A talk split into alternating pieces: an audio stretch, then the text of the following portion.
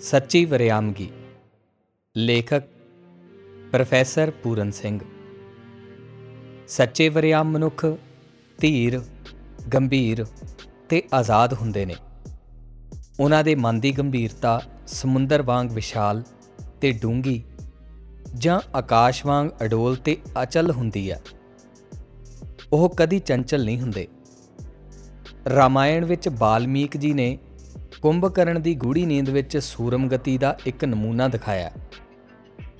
ਸੱਚ ਹੈ, ਬਹਾਦਰਾਂ ਦੀ ਨੀਂਦ ਸੌਖਿਆ ਨਹੀਂ ਖੁੱਲਦੀ ਉਹ ਸਤੋਗੁਣ ਦੇ ਸਰੀਰ ਸਾਗਰ ਵਿੱਚ ਅਜਿਹੇ ਪਏ ਰਹਿੰਦੇ ਨੇ ਕਿ ਉਹਨਾਂ ਨੂੰ ਦੁਨੀਆ ਦੀ ਖਬਰ ਨਹੀਂ ਹੁੰਦੀ।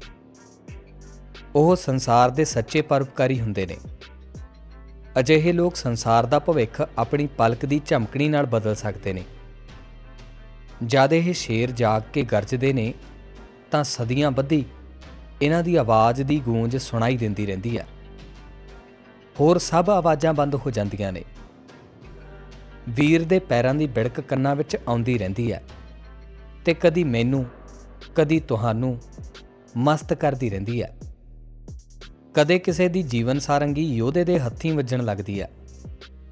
ਦੇਖੋ ਹਰਾ ਦੀਆਂ ਕੰਦਰਾਂ ਵਿੱਚ ਇੱਕ ਅਨਾਥ ਸੰਸਾਰ ਤੋਂ ਲੁੱਕ ਕੇ ਇੱਕ ਨਿਰਾਲੀ ਨੀਂਦ ਸੌਂਦਾ ਜਿਵੇਂ ਗਲੀ ਵਿੱਚ ਪਏ ਪੱਥਰ ਵੱਲ ਕਿਸੇ ਦਾ ਧਿਆਨ ਨਹੀਂ ਜਾਂਦਾ, ਉਵੇਂ ਹੀ ਆਮ ਆਦਮੀਆਂ ਵਾਂਗ ਇਸ ਅਨਾਥ ਨੂੰ ਕੋਈ ਨਹੀਂ ਸੀ ਜਾਣਦਾ।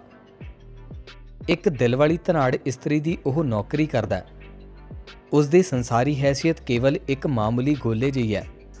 ਪਰ ਕੋਈ ਅਜਿਹਾ ਇਲਾਹੀ ਕਾਰਨ ਹੋਇਆ, ਜਿਸ ਤੋਂ ਸੰਸਾਰ ਵਿੱਚ ਇਸ ਅਣਜਾਣੇ ਗੁਲਾਮ ਦੀ ਵੀ ਵਾਰੀ ਆਈ। ਉਸ ਦੀ ਨੀਂਦ ਖੁੱਲੀ ਸੰਸਾਰ ਉੱਤੇ ਜਿਵੇਂ ਹਜ਼ਾਰ ਬਿਜਲੀਆਂ ਡਿੱਗੀਆਂ। ਅਰਬ ਦੇ ਮਾਰੂਥਲ ਵਿੱਚ ਬਾਰੂਦ ਦੀ ਝੱਲ ਉੱਠੀ। ਉਸੇ ਸੂਰਮੇ ਦੇ ਨੈਣਾ ਦੀ ਜਵਾਲਾ ਇੰਦਰਪ੍ਰਸਥ ਤੋਂ ਲੈ ਕੇ ਸਪੇਨ ਤੱਕ ਭੜਕੀ।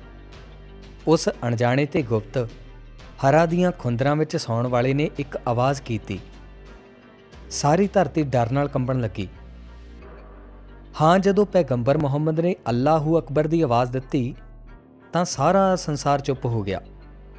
ਤੇ ਕੁਝ ਸਮੇਂ ਪਿੱਛੋਂ ਸ੍ਰਿਸ਼ਟੀ ਉਸ ਦੀ ਆਵਾਜ਼ ਦੀ ਗੂੰਜ ਨੂੰ ਸਾਰੀਆਂ ਨੁਕਰਾਂ ਵਿੱਚ ਲੈ ਉੱਡੀ। ਪੰਛੀ ਅੱਲਾਹੂ ਅਕਬਰ ਗਾਉਣ ਲੱਗੇ, ਤਾਂ ਮੁਹੰਮਦ ਦਾ ਸੁਨੇਹਾ ਇੱਧਰ ਉੱਧਰ ਲੈ ਉੱਡੇ। ਪਰਬਤ ਉਸ ਦੇ ਬੋਲਾਂ ਨਾਲ ਪਿਘਲ ਗਏ ਤੇ ਨਦੀਆਂ ਅੱਲਾਹ ਅੱਲਾਹ ਦਾ ਅਲਾਪ ਕਰਦੀਆਂ ਬਹਿ ਟੁਰੀਆਂ। ਜੋ ਲੋਕ ਉਸ ਦੇ ਸਾਹਮਣੇ ਆਏ, ਦਾਸ ਬਣ ਗਏ। ਚੰਦ ਸੂਰਜ ਨੇ ਵਾਰੀ-ਵਾਰੀ ਉੱਠ ਕੇ ਸਲਾਮ ਕੀਤੀ। ਉਸ ਵਰਿਆਮ ਦਾ ਬਲ ਦੇਖੋ ਕਿ ਸਦੀਆਂ ਪਿੱਛੋਂ ਵੀ ਸੰਸਾਰ ਦੇ ਲੋਕਾਂ ਦਾ ਬਹੁਤ ਸਾਰਾ ਹਿੱਸਾ ਉਸ ਦੇ ਪਵਿੱਤਰ ਨਾਂ ਉਤੇ ਜਿਉਂਦਾ ਹੈ ਤੇ ਆਪਣੇ ਛੋਟੇ ਜਿਹੇ ਜੀਵਨ ਨੂੰ ਅਤੀ ਤੁੱਛ ਜਾਣ ਕੇ ਉਸ ਅਣਦੇਖੇ ਤੇ ਅਣਜਾਣੇ ਪਰਖ ਦੇ ਕੇਵਲ ਸੁਣੇ ਸੁਣਾਏ ਨਾਂ ਤੋਂ ਕੁਰਬਾਨ ਹੋ ਜਾਣਾ ਆਪਣੇ ਜੀਵਨ ਦਾ ਸਭ ਤੋਂ ਉੱਤਮ ਫਲ ਸਮਝਦਾ ਹੈ। ਸਤੋਗੁਣ ਦੇ ਸਾਗਰ ਵਿੱਚ ਜਿਨ੍ਹਾਂ ਦਾ ਅੰਦਰਲਾ ਭਿੱਜ ਗਿਆ, ਉਹੀ ਮਹਾਤਮਾ, ਸਾਧੂ ਤੇ ਸੂਰਮੇ ਨੇ। ਉਹ ਲੋਕ ਆਪਣੇ ਤੁੱਛ ਜੀਵਨ ਨੂੰ ਤਿਆਗ ਅਜਿਹਾ ਈਸ਼ਵਰੀ ਜੀਵਨ ਪ੍ਰਾਪਤ ਕਰਦੇ ਨੇ ਕਿ ਸੰਸਾਰ ਦੀਆਂ ਸਾਰੀਆਂ ਅਗਾਹ ਰਾਹਾਂ ਉਹਨਾਂ ਲਈ ਖੁੱਲ ਜਾਂਦੀਆਂ ਨੇ। ਆਕਾਸ਼ ਉਹਨਾਂ ਤੇ ਬੱਦਲਾਂ ਦੇ ਛਤਰ ਤਾਣਦਾ ਹੈ। ਕੁਦਰਤ ਉਹਨਾਂ ਦੇ ਸੁੰਦਰ ਮੱਥੇ ਤੇ ਰਾਜ ਤਿਲਕ ਦਿੰਦੀ ਆ ਅਸਲੀ ਤੇ ਸੱਚੇ ਰਾਜੇ ਸਾਡੇ ਇਹੋ ਸਾਧ ਪੁਰਖ ਨੇ। ਹੀਰਿਆਂ ਲਾਲਾਂ ਜੜੇ ਸੋਨੇ ਚਾਂਦੀ ਦੇ ਲਿਸ਼-ਲਿਸ਼ ਕਰਦੇ ਤਖਤਾਂ ਤੇ ਬੈਠਣ ਵਾਲੇ ਦੁਨੀਆ ਦੇ ਰਾਜਿਆਂ ਨੂੰ ਤਾਂ ਜੋ ਗਰੀਬ ਕਿਸਾਨਾਂ ਦੀ ਕਮਾਈ ਹੋਈ ਪੂੰਜੀ ਤੇ ਪਲਦੇ ਨੇ। ਲੋਕਾਂ ਨੇ ਆਪਣੀ ਮਨੁੱਖਤਾ ਨਾਲ ਬਹਾਦਰ ਬਣਾ ਰੱਖਿਆ। ਇਹ ਜ਼ਰੀ, ਮਖਮਲ ਤੇ ਗਹਿਣਿਆਂ ਨਾਲ ਲੱਦੇ ਮਾਸ ਦੇ ਪੁਤਲੇ ਤਾਂ ਹਰ ਵੇਲੇ ਕੰਬਦੇ ਰਹਿੰਦੇ ਨੇ। ਇੰਦਰ ਜਿਹੇ ਪ੍ਰਤਾਪੀ ਤੇ ਬਲਵਾਨ ਹੋ ਕੇ ਵੀ ਦੁਨੀਆ ਦੇ ਛੋਟੇ ਜਿਹੇ ਜਾਰਜ ਬੜੇ ਕਾਇਰ ਹੁੰਦੇ ਨੇ। ਹੋਣ ਕਿਵੇਂ ਨਾ, ਇਹਨਾਂ ਦੀ ਹਕੂਮਤ ਲੋਕਾਂ ਦੇ ਦਿਲਾਂ ਤੇ ਨਹੀਂ ਹੁੰਦੀ। ਦੁਨੀਆ ਦੇ ਰਾਜਿਆਂ ਦੀ ਤਾਕਤ ਦੀ ਦੌੜ ਲੋਕਾਂ ਦੇ ਸਰੀਰ ਤੱਕ ਹੈ। ਜਦ ਕਦੀ ਕਿਸੇ ਅਕਬਰ ਦਾ ਰਾਜ ਲੋਕਾਂ ਦੇ ਦਿਲ ਤੇ ਹੁੰਦਾ ਹੈ, ਤਾਂ ਇਹਨਾਂ ਕਾਇਰਾਂ ਦੀ ਬਸਤੀ ਵਿੱਚ ਸਮਝੋ, ਇੱਕ ਸੱਚਾ ਵਰਿਆਮ ਪੈਦਾ ਹੁੰਦਾ ਹੈ। ਇੱਕ ਬਾਗੀ ਗੁਲਾਮ ਤੇ ਇੱਕ ਬਾਦਸ਼ਾਹ ਦੀ ਗੱਲਬਾਤ ਹੋਈ। ਇਹ ਗੁਲਾਮ ਕੈਦੀ ਦਿਲ ਦਾ ਆਜ਼ਾਦ ਸੀ। ਬਾਦਸ਼ਾਹ ਨੇ ਕਿਹਾ, ਮੈਂ ਤੈਨੂੰ ਹੁਣੇ ਜਾਨੋਂ ਮਾਰ ਦਿਆਂਗਾ। ਤੂੰ ਕੀ ਕਰ ਸਕਦਾ ਮੈਂ ਫਾਂਸੀ ਲਟਕ ਜਾਵਾਂਗਾ, ਪਰ ਤੇਰੀ ਨਰਾਦਰੀ ਤਦ ਹੀ ਕਰਾਂਗਾ। ਬਸ ਇਸ ਗੁਲਾਮ ਨੇ ਦੁਨੀਆ ਦੇ ਬਾਦਸ਼ਾਹਾਂ ਦੀ ਤਾਕਤ ਦੀ ਹੱਦ ਦੱਸ ਦਿੱਤੀ। ਬਸ ਇੰਨੇ ਕੁ ਜ਼ੋਰ ਤੇ ਇੰਨੀ ਕੁ ਸ਼ੇਕੀ ਨਾਲ ਇਹ ਝੂਠੇ ਰਾਜੇ ਸਰੀਰ ਨੂੰ ਤਸੀਹੇ ਦੇ ਕੇ ਅਤੇ ਮਾਰ ਕੁੱਟ ਕੇ ਭੋਲੇ ਭਾਲੇ ਲੋਕਾਂ ਨੂੰ ਡਰਾਉਂਦੇ ਨੇ। ਭੋਲੇ ਲੋਕੀ ਡਰਦੇ ਰਹਿੰਦੇ ਨੇ, ਕਿਉਂਕਿ ਸਾਰੇ ਲੋਕ ਸਰੀਰ ਨੂੰ ਆਪਣੇ ਜੀਵਨ ਦਾ ਧੁਰਾ ਮੰਨਦੇ ਨੇ। ਇਸੇ ਲਈ ਕਿ ਜਦੋਂ ਕਿਸੇ ਨੇ ਉਹਨਾਂ ਦੇ ਸਰੀਰ ਨੂੰ ਜ਼ਰਾ ਕਰੜਾ ਹੱਥ ਲਾਇਆ ਨਹੀਂ, ਕਿ ਉਹ ਡਰ ਨਾਲ ਹੀ ਅਧਮੋਏ ਹੋ ਗਏ। ਕੇਵਲ ਸਰੀਰਕ ਰੱਖਿਆ ਲਈ ਹੀ ਭੋਲੇ ਲੋਕੀ ਰਾਜਿਆਂ ਦੀ ਤਨੋ ਮਨੋ ਪੂਜਾ ਕਰਦੇ ਨੇ। ਜਿਹੋ ਜਿਹੇ ਰਾਜੇ, ਉਹ ਜਿਹਾ ਉਹਨਾਂ ਦਾ ਸਤਕਾਰ। ਜਿਨ੍ਹਾਂ ਦਾ ਜ਼ੋਰ ਕੇਵਲ ਦੇਹ ਨੂੰ ਜਰਾ ਜਿਨੀ ਰੱਸੀ ਨਾਲ ਲਟਕਾ ਕੇ ਮਾਰ ਦੇਣ ਤੱਕ ਦਾ ਹੈ, ਭਲਾ ਉਹਨਾਂ ਦਾ, ਉਹਨਾਂ ਸੱਚੇ ਬਲਵਾਨ ਰਾਜਿਆਂ ਨਾਲ ਕੀ ਮੁਕਾਬਲਾ? ਜਿਨ੍ਹਾਂ ਦਾ ਸਿੰਘਾਸਣ ਲੋਕਾਂ ਦੇ ਮਨ ਕਵਲ ਦੀਆਂ ਪੰਖੜੀਆਂ ਤੇ ਹੈ। ਸੱਚੇ ਰਾਜੇ ਆਪਣੇ ਪ੍ਰੇਮ ਦੇ ਜ਼ੋਰ ਨਾਲ ਲੋਕਾਂ ਦਾ ਮਨ ਸਦਾ ਲਈ ਬੰਨ ਲੈਂਦੇ ਨੇ। ਦਿਲਾਂ ਤੇ ਰਾਜ ਕਰਨ ਵਾਲੇ ਤੋਪ ਬੰਦੂਕ, ਫੌਜ ਆਦ ਬਿਨਾ ਹੀ ਉਸ ਸੰਸਾਰ ਦੇ ਸ਼ਹਿਨशाह ਹੁੰਦੇ ਨੇ। ਮਨਸੂਰ ਨੇ ਆਪਣੀ ਮੌਜ ਵਿੱਚ ਪੁਕਾਰਿਆ, ਮੈਂ ਰੱਬ ਹਾਂ। ਦੁਨੀਆ ਦੇ ਬਾਦਸ਼ਾਹ ਨੇ ਕਿਹਾ, ਇਹ ਕਾਫਰ ਹੈ। ਪਰ ਮਨਸੂਰ ਨੇ ਆਪਣਾ ਬੋਲ ਨਾ ਬਦਲਿਆ। ਪੱਥਰ ਮਾਰ-ਮਾਰ ਕੇ ਦੁਨੀਆ ਵਾਲਿਆਂ ਨੇ ਉਸ ਦੇ ਸਰੀਰ ਦਾ ਬੁਰਾ ਹਾਲ ਕਰ ਦਿੱਤਾ। ਐ ਪਰ ਉਸ ਦੇ ਮਰਦਾਨਗੀ ਭਰੇ ਬੋਲਾਂ ਵਿੱਚੋਂ ਇਹ ਸ਼ਬਦ ਨਿਕਲੇ। ਅਨਲ ਹਕ। ਭਾਵ, ਅੰਗ ਬ੍ਰਹਮਾਸੀ। ਅਰਥਾਤ ਮੈਂ ਹੀ ਬ੍ਰਹਮਾ। ਸੂਲੀ ਤੇ ਚੜਨਾ ਮਨਸੂਰ ਲਈ ਖੇਡ ਸੀ। ਸ਼ਹਿਨशाह ਨੇ ਸਮਝਿਆ, ਮਨਸੂਰ ਮਾਰਿਆ ਗਿਆ। ਸ਼ਮਸ ਤਬਰੇਜ਼ ਨੂੰ ਵੀ ਐਵੇਂ ਹੀ ਕਾਫਰ ਸਮਝ ਕੇ ਬਾਦਸ਼ਾਹ ਨੇ ਹੁਕਮ ਦਿੱਤਾ। ਇਸ ਦੀ ਖੱਲ ਉਤਾਰ ਲਵੋ। ਸ਼ਮਸ ਨੇ ਖੱਲ ਉਤਾਰੀ ਤੇ ਬਾਦਸ਼ਾਹ ਨੂੰ ਦਰ ਤੇ ਆਏ ਕੁੱਤੇ ਵਾਂਗ ਭਿਖਾਰੀ ਜਾਣ ਕੇ ਖਾਣ ਲਈ ਦੇ ਦਿੱਤੀ। ਖੱਲ ਦੇ ਕੇ ਉਹ ਆਪਣੀ ਇਹ ਗਜ਼ਲ ਮੁੜ-ਮੁੜ ਗਾਉਂਦਾ ਰਿਹਾ। ਭਿਖਾਰੀ ਤੇਰੇ ਦੁਆਰੇ ਆਇਆ ਹੈ ਸ਼ਾਦਲ ਕੁਝ ਇਸ ਨੂੰ ਖੈਰ ਪਾ। ਖੱਲ ਲਾ ਕੇ ਸੁੱਟ ਦਿੱਤੀ, ਵਾਹ, ਸਤ ਪੁਰਖਾ ਵਾਹ। ਭਗਵਾਨ ਸ਼ੰਕਰ ਜਦੋਂ ਗੁਜਰਾਤ ਵੱਲ ਯਾਤਰਾ ਕਰ ਰਹੇ ਸਨ ਤਾਂ ਇੱਕ ਕਪਾਲਕ ਹੱਥ ਜੋੜ ਸਾਹਮਣੇ ਆ ਖੜਾ ਹੋਇਆ। ਭਗਵਾਨ ਨੇ ਕਿਹਾ, ਮੰਗ ਕੀ ਮੰਗਦਾ ਕਪਾਲਕ ਬੋਲਿਆ हे ਭਗਵਾਨ ਅੱਜ ਕੱਲ ਦੇ ਰਾਜੇ ਬੜੇ ਕੰਗਾਲ ਨੇ। ਉਹਨਾਂ ਪਾਸੋਂ ਹੁਣ ਸਾਨੂੰ ਦਾਨ ਨਹੀਂ ਮਿਲਦਾ। ਇਸ ਲਈ ਆਪ ਦੀ ਸ਼ਰਨ ਆਇਆ ਹਾਂ। ਤੁਸੀਂ ਕਿਰਪਾ ਕਰਕੇ ਮੈਨੂੰ ਆਪਣਾ ਸਿਰ ਦਾਨ ਕਰੋ। ਮੈਂ ਭੇਟ ਚੜਾ ਕੇ ਦੇਵੀ ਨੂੰ ਪ੍ਰਸੰਨ ਕਰਾਂਗਾ। ਤੇ ਆਪਣਾ ਯੱਗ ਪੂਰਾ ਕਰ ਲਵਾਂਗਾ। ਭਗਵਾਨ ਨੇ ਮੌਜ ਵਿੱਚ ਆ ਕੇ ਕਿਹਾ, ਅੱਛਾ, ਸਵੇਰੇ ਇਹ ਸਿਰ ਲਾ ਕੇ ਲੈ ਜਾਵੀਂ ਤੇ ਆਪਣਾ ਕਾਰਜ ਸਿੱਧ ਕਰ ਲਵੀਂ। ਇੱਕ ਵਾਰੀ ਦੋ ਹੀ ਉਹਦੇ ਅਕਬਰ ਦੇ ਦਰਬਾਰ ਵਿੱਚ ਆਏ। ਉਹ ਰੋਜ਼ਗਾਰ ਦੀ ਭਾਲ ਵਿੱਚ ਸਨ। ਅਕਬਰ ਕਹਿ ਬੈਠਾ, ਆਪਣੀ ਆਪਣੀ ਬਹਾਦਰੀ ਦਾ ਸਬੂਤ ਦਿਓ। ਬਾਦਸ਼ਾਹ ਨੇ ਕਿੰਨੀ ਮੂਰਖਤਾ ਕੀਤੀ। ਬਹਾਦਰੀ ਦਾ ਭਲਾ, ਉਹ ਕੀ ਸਬੂਤ ਦਿੰਦੇ? ਦੋਹਾਂ ਨੇ ਤਲਵਾਰਾਂ ਸੂਤ ਲਈਆਂ ਤੇ ਇੱਕ ਦੂਜੇ ਦਾ ਸਾਹਮਣਾ ਕਰਕੇ ਪਲ ਭਰ ਵਿੱਚ ਉਸੇ ਥਾਂ ਬਾਦਸ਼ਾਹ ਦੇ ਸਾਹਮਣੇ ਹੀ ਢੇਰ ਹੋ ਗਏ। ਅਜਿਹੇ ਕਰਤਾਰੀ ਵੀਰ, ਰੁਪਿਆ, ਪੈਸਾ, ਮਾਲ, ਧਨ ਆਦ ਦਾਨ ਨਹੀਂ ਕੀਤਾ ਕਰਦੇ। ਜਦੋਂ ਇਹ ਦਾਨ ਦੇਣਾ ਲੋੜਦੇ ਨੇ ਤਾਂ ਆਪਣਾ ਆਪ ਹੀ ਅਰਪ ਦਿੰਦੇ ਨੇ। ਬੁੱਧ ਮਹਾਰਾਜ ਨੇ ਇੱਕ ਰਾਜੇ ਨੂੰ ਹਿਰਨ ਮਾਰਦੇ ਵੇਖ ਆਪਣਾ ਸਰੀਰ ਅੱਗੇ ਕਰ ਦਿੱਤਾ। ਤਾਂ ਜੋ ਹਿਰਨ ਬਚ ਜਾਏ। ਬੁੱਧ ਦਾ ਸਰੀਰ ਭਾਵੇਂ ਚਲਿਆ ਜਾਏ। ਅਜਿਹੇ ਬੰਦੇ ਕਦੀ ਵੱਡੇ ਸਮਿਆਂ ਦੀ ਉਡੀਕ ਨਹੀਂ ਕਰਦੇ। ਉਹ ਤਾਂ ਛੋਟੇ ਸਮਿਆਂ ਨੂੰ ਹੀ ਵੱਡਾ ਬਣਾ ਦਿੰਦੇ ਨੇ। ਜਦ ਕਿਸੇ ਦਾ ਭਾਗ ਜਾਗਿਆ ਤੇ ਉਸ ਨੂੰ ਜੋਸ਼ ਆਇਆ, ਤਾਂ ਜਾਣ ਲਵੋ ਦੁਨੀਆ ਵਿੱਚ ਤੂਫਾਨ ਆ ਗਿਆ। ਉਸ ਦੀ ਚਾਲ ਸਾਹਮਣੇ ਫਿਰ ਕੋਈ ਰੁਕਾਵਟ ਨਹੀਂ ਆ ਸਕਦੀ। ਪਹਾੜਾਂ ਦੀਆਂ ਪਸਲੀਆਂ ਤੋੜ ਕੇ ਇਹ ਲੋਕ ਬਾਵਰੋਲੇ ਵਾਂਗ ਨਿਕਲ ਜਾਂਦੇ ਨੇ। ਉਹਨਾਂ ਦੀ ਤਾਕਤ ਦਾ ਇਸ਼ਾਰਾ ਪੁਚਾਲ ਦੱਸਦਾ ਹੈ। ਕੁਦਰਤ ਦੀ ਹੋਰ ਕੋਈ ਤਾਕਤ ਉਹਨਾਂ ਦੇ ਸਾਹਮਣੇ ਫਟਕ ਨਹੀਂ ਸਕਦੀ। ਸਭ ਚੀਜ਼ਾਂ ਰੁਕ ਜਾਂਦੀਆਂ ਨੇ। ਪਰਮਾਤਮਾ ਵੀ ਸਾਹ ਰੋਕ ਕੇ ਉਹਨਾਂ ਦਾ ਰਾਹ ਵੇਖਦਾ ਹੈ। ਯੂਰਪ ਵਿੱਚ ਜਦੋਂ ਰੋਮ ਦੇ ਪੋਪ ਦਾ ਜ਼ੋਰ ਵੱਧ ਗਿਆ ਸੀ ਤੇ ਉਸ ਨਾਲ ਕੋਈ ਵੀ ਬਾਦਸ਼ਾਹ ਟੱਕਰ ਲੈਣ ਦੇ ਸਮਰੱਥ ਨਹੀਂ ਸੀ। ਪੋਪ ਦੇ ਅੱਖ ਦੇ ਇਸ਼ਾਰੇ ਤੇ ਬਾਦਸ਼ਾਹਾਂ ਦੇ ਸਿਰ ਲਾਹੇ ਜਾ ਸਕਦੇ ਸਨ। ਪੋਪ ਦਾ ਸਿੱਕਾ ਲੋਕਾਂ ਤੇ ਅਜਿਹਾ ਬੈਠ ਗਿਆ ਸੀ ਕਿ ਉਸ ਦੀ ਗੱਲ ਰੱਬੀ ਬਾਣੀ ਤੋਂ ਵੀ ਵਧੇਰੀ ਮੰਨੀ ਜਾਂਦੀ ਸੀ। ਪੋਪ ਨੂੰ ਲੋਕ ਈਸ਼ਵਰ ਦਾ ਨਾਇਕ ਮੰਨਦੇ ਸਨ। ਲੱਖਾਂ ਈਸਾਈ ਸਾਧੂ, ਸੰਨਿਆਸੀ ਤੇ ਯੂਰਪ ਦੇ ਗਿਰਜੇ ਪੋਪ ਦੇ ਹੁਕਮ ਵਿੱਚ ਬੱਧੇ ਸਨ। ਜਿਵੇਂ ਚੂਹੇ ਦੀ ਜਾਨ ਬਿੱਲੀ ਦੇ ਹੱਥ ਹੁੰਦੀ ਹੈ, ਉਸੇ ਤਰ੍ਹਾਂ ਯੂਰਪ ਵਾਸੀਆਂ ਦੀ ਜਾਨ ਪੋਪ ਨੇ ਆਪਣੀ ਮੁੱਠੀ ਵਿੱਚ ਲੈ ਰੱਖੀ ਸੀ। ਇਸ ਪੋਪ ਦੀ ਤਾਕਤ ਤੇ ਦਬਦਬਾ ਬੜਾ ਭਿਆਨਕ ਸੀ। ਪਰ ਜਰਮਨੀ ਦੇ ਇੱਕ ਛੋਟੇ ਜਿਹੇ ਮੰਦਰ ਦੇ ਇੱਕ ਕੰਗਾਲ ਪਾਦਰੀ ਦੀ ਆਤਮਾ ਭੜਕ ਉੱਠੀ। ਪੋਪ ਨੇ ਅਜਿਹੀ ਲੀਲਾ ਪਸਾਰੀ ਸੀ ਕਿ ਯੂਰਪ ਵਿੱਚ ਸਵਰਗ ਨਰਕ ਦੇ ਟਿਕਟ ਵੱਡੀ ਵੱਡੀ ਕੀਮਤ ਤੇ ਵਿਕਦੇ ਸਨ। ਟਿਕਟ ਵੇਚ-ਵੇਚ ਇਹ ਪੋਪ ਬੜਾ ਆਯਾਸ਼ ਹੋ ਗਿਆ ਸੀ। ਲੂਥਰ ਕੋਲ ਜਦੋਂ ਇਹ ਟਿਕਟ ਵਿਕਰੀ ਲਈ ਪਹੁੰਚੇ, ਤਾਂ ਪਹਿਲਾਂ ਉਸਨੇ ਇੱਕ ਚਿੱਠੀ ਲਿਖੀ ਕਿ ਅਜਿਹੇ ਕੰਮ ਝੂਠੇ ਤੇ ਪਾਪ ਰੂਪ ਨੇ। ਇਹਨਾਂ ਨੂੰ ਬੰਦ ਕਰਨਾ ਚਾਹੀਦਾ ਹੈ। ਪੋਪ ਨੇ ਜਵਾਬ ਭੇਜਿਆ ਲੂਥਰ, ਇਸ ਗੁਸਤਾਖੀ ਬਦਲੇ ਤੈਨੂੰ ਜਿਉਂਦਿਆਂ ਅੱਗ ਵਿੱਚ ਸਾੜਿਆ ਜਾਵੇਗਾ। ਇਸ ਜਵਾਬ ਨੂੰ ਪੜ੍ਹ ਕੇ ਲੂਥਰ ਦੀ ਆਤਮਾ ਦੀ ਜਵਾਲਾ ਹੋਰ ਵੀ ਭੜਕੀ।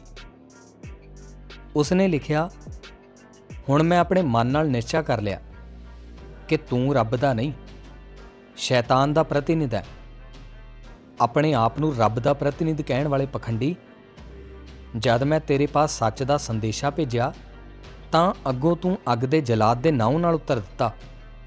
ਇਸ ਤੋਂ ਸਾਫ਼ ਪ੍ਰਤੀਤ ਹੋ ਗਿਆ ਕਿ ਤੂੰ ਸੱਚੀ ਚਟਾਨ ਤੇ ਨਹੀਂ ਖੜਾ। ਸਗੋਂ ਸ਼ੈਤਾਨ ਦੀ ਜਿੱਲਣ ਵਿੱਚ ਖੁੱਬਿਆ ਪਿਆ ਆ ਲੈ ਮੈਂ ਤੇਰੀਆਂ ਟਿਕਟਾਂ ਦੇ ਪੁੜੇ ਅੱਗ ਵਿੱਚ ਪਾ ਦਿੱਤੇ ਨੇ। ਮੈਂ ਜੋ ਮੇਰਾ ਕਰਤੱਵ ਸੀ ਪੂਰਾ ਕਰ ਦਿੱਤਾ ਹੁਣ ਜੋ ਤੇਰਾ ਜੀ ਆਵੇ, ਸੋ ਕਰ। ਮੈਂ ਸੱਚ ਦੀ ਚਟਾਨ ਤੇ ਖੜਾ ਇਸ ਛੋਟੇ ਜਿਹੇ ਸੰਨਿਆਸੀ ਨੇ ਯੂਰਪ ਵਿੱਚ ਉਹ ਝਖੜ ਚੁਲਾ ਦਿੱਤਾ ਜਿਸ ਦੀ ਇੱਕੋ ਲਹਿਰ ਨਾਲ ਪੋਪ ਦਾ ਸਾਰਾ ਜੰਗੀ ਬੇੜਾ ਚਕਨਾਚੂਰ ਹੋ ਗਿਆ। ਝਖੜ ਵਿੱਚ ਤਣਕੇ ਵਾਂਗ ਪਤਾ ਨਹੀਂ ਉਹ ਕਿੱਧਰ ਉੱਡ ਗਿਆ। ਮਹਾਰਾਜਾ ਰਣਜੀਤ ਸਿੰਘ ਨੇ ਫੌਜ ਨੂੰ ਕਿਹਾ, ਅਟਕ ਪਾਰ ਕਰੋ। ਅਟਕ ਦੀ ਕਾਂਗ ਚੜੀ ਹੋਈ ਸੀ ਤੇ ਭਿਆਨਕ ਲਹਿਰਾਂ ਉੱਠੀਆਂ ਹੋਈਆਂ ਸਨ। ਜਦ ਫੌਜ ਨੇ ਕੁਝ ਹੌਸਲਾ ਨਾ ਵਿਖਾਇਆ, ਤਾਂ ਉਸ ਸੂਰਬੀਰ ਨੂੰ ਜ਼ਰਾ ਜੋਸ਼ ਆਇਆ। ਮਹਾਰਾਜਾ ਨੇ ਆਪਣਾ ਘੋੜਾ ਦਰਿਆ ਵਿੱਚ ਢੇਲ ਦਿੱਤਾ। ਕਹਿੰਦੇ ਨੇ ਅਟਕ ਦੀ ਕਾਂਗ ਸੁੱਕ ਗਈ ਤੇ ਸਾਰੇ ਪਾਰ ਨਿਕਲ ਗਏ। ਦੁਨੀਆ ਵਿੱਚ ਜੰਗ ਦੇ ਸਾਰੇ ਸਾਮਾਨ ਜੁੜੇ ਨੇ। ਲੱਖਾਂ ਆਦਮੀ ਮਰਨ ਮਰਨ ਨੂੰ ਤਿਆਰ ਹੋ ਰਹੇ ਨੇ। ਗੋਲੀਆਂ ਮੀਂਹ ਵਾਂਗ ਮੂਲੇ ਧਾਰ ਵਰ ਰਹੀਆਂ ਨੇ। ਉਹ ਵੇਖੋ, ਬਹਾਦਰ ਨੂੰ ਜੋਸ਼ ਆਇਆ। ਉਸਨੇ ਪੁਕਾਰਿਆ, ਹਾਲਟ ਸਾਰੀ ਫੌਜ ਸਖਤੇ ਵਿੱਚ ਆ ਗਈ। ਚੁੱਪਚਾਪ ਖਲੋ ਗਈ। ਐਲਪਸ ਦੇ ਪਹਾੜਾਂ ਤੇ ਚੜ੍ਹਨਾ ਜਿਉਂ ਹੀ ਫੌਜ ਨੇ ਮੁਸ਼ਕਲ ਸਮਝਿਆ, ਤਿਉਂ ਹੀ ਸੂਰਬੀਰ ਨੇ ਕਿਹਾ, ਐਲਪਸ ਹੈ ਹੀ ਨਹੀਂ। ਫੌਜ ਨੂੰ ਨਿਸ਼ਚਾ ਹੋ ਗਿਆ ਕਿ ਐਲਪਸ ਨਹੀਂ ਹੈ ਤੇ ਸਾਰੇ ਪਾਰ ਲੰਘ ਗਏ। ਇੱਕ ਭੇਡਾਂ ਚਾਰਨ ਵਾਲੀ ਸਤੋਗੁਣ ਵਿੱਚ ਡੁੱਬੀ ਅਲੜ ਕੁੜੀ ਨੂੰ ਜੋਸ਼ ਆਉਂਦਿਆਂ ਹੀ ਫਰਾਂਸ ਇੱਕ ਭਾਰੀ ਹਾਰ ਤੋਂ ਬਚ ਗਿਆ। ਆਪਣੇ ਆਪ ਨੂੰ ਹਰ ਘੜੀ ਤੇ ਹਰ ਪਲ ਮਹਾਨ ਤੋਂ ਵੀ ਮਹਾਨ ਬਣਾਉਣ ਦਾ ਨਾਮ ਵੀਰਤਾ ਹੈ। ਸੂਰਮਗਤੀ ਦੇ ਕਾਰਨਾਮੇ ਤਾਂ ਗੌਣ ਗੱਲਾਂ ਨੇ। ਅਸਲੀ ਵਰਿਆਮ ਤਾਂ ਇਹ ਕਾਰਨਾਮੇ ਆਪਣੀਆਂ ਡਾਇਰੀਆਂ ਵਿੱਚ ਲਿਖਦੇ ਵੀ ਨਹੀਂ। ਦਰਖਤ ਤਾਂ ਧਰਤੀ ਤੋਂ ਰਸ ਚੂਸਣ ਵਿੱਚ ਹੀ ਲੱਗਾ ਰਹਿੰਦਾ ਹੈ। ਉਸ ਨੂੰ ਇਹ ਖਿਆਲ ਨਹੀਂ ਹੁੰਦਾ ਕਿ ਮੇਰੇ ਕਿੰਨੇ ਫੁੱਲ, ਕਿੰਨੇ ਫਲ ਲੱਗਣਗੇ ਤੇ ਕਦੋਂ ਲੱਗਣਗੇ। ਉਸ ਦਾ ਕੰਮ ਆਪਣੇ ਆਪ ਨੂੰ ਸੱਚ ਵਿੱਚ ਸਮੋਈ ਰੱਖਣਾ ਹੈ। ਸੱਚ ਨੂੰ ਆਪਣੇ ਅੰਦਰ ਠੋਕ-ਠੋਕ ਕੇ ਭਰਨਾ ਹੈ। ਅੰਦਰ ਹੀ ਅੰਦਰ ਵਧਣਾ ਹੈ। ਉਸ ਨੂੰ ਇਸ ਦੀ ਕੀ ਫਿਕਰ ਪਈ ਹੈ ਕਿ ਕੌਣ ਮੇਰੇ ਫਲ ਖਾਵੇਗਾ ਤੇ ਮੈਂ ਕਿੰਨੇ ਫਲ ਲੋਕਾਂ ਨੂੰ ਦਿੱਤੇ ਨੇ? ਬਹਾਦਰੀ ਦਾ ਵਿਕਾਸ ਕਈ ਤਰ੍ਹਾਂ ਨਾਲ ਹੁੰਦਾ ਹੈ। ਕਦੀ ਤਾਂ ਉਸ ਦਾ ਵਿਕਾਸ ਲੜਨ ਮਰਨ ਵਿੱਚ ਲਹੂ ਵਹਾਣ, ਤਲਵਾਰ ਤੋਂ ਪੱਗੇ ਜਾਨ ਦੇਣ ਵਿੱਚ ਹੁੰਦਾ ਹੈ। ਕਦੇ ਪ੍ਰੇਮ ਦੇ ਪਿੜ ਵਿੱਚ ਉਸ ਦੇ ਨਿਸ਼ਾਨ ਝੂਲਦੇ ਨੇ। ਕਦੀ ਜੀਵਨ ਦੇ ਗੂੜੇ ਤੱਤ ਤੇ ਸੱਚ ਦੀ ਭਾਲ ਵਿੱਚ ਬੁੱਧ ਜਿਹੇ ਰਾਜੇ ਤਿਆਗੀ ਹੋ ਕੇ ਵੀਰ ਹੋ ਜਾਂਦੇ ਨੇ। ਕਦੀ ਕਿਸੇ ਆਦਰਸ਼ ਉਤੇ, ਕਦੀ ਕਿਸੇ ਉੱਤੇ ਬਹਾਦਰੀ ਆਪਣੇ ਝੰਡੇ ਚਲਾਉਂਦੀ ਹੈ।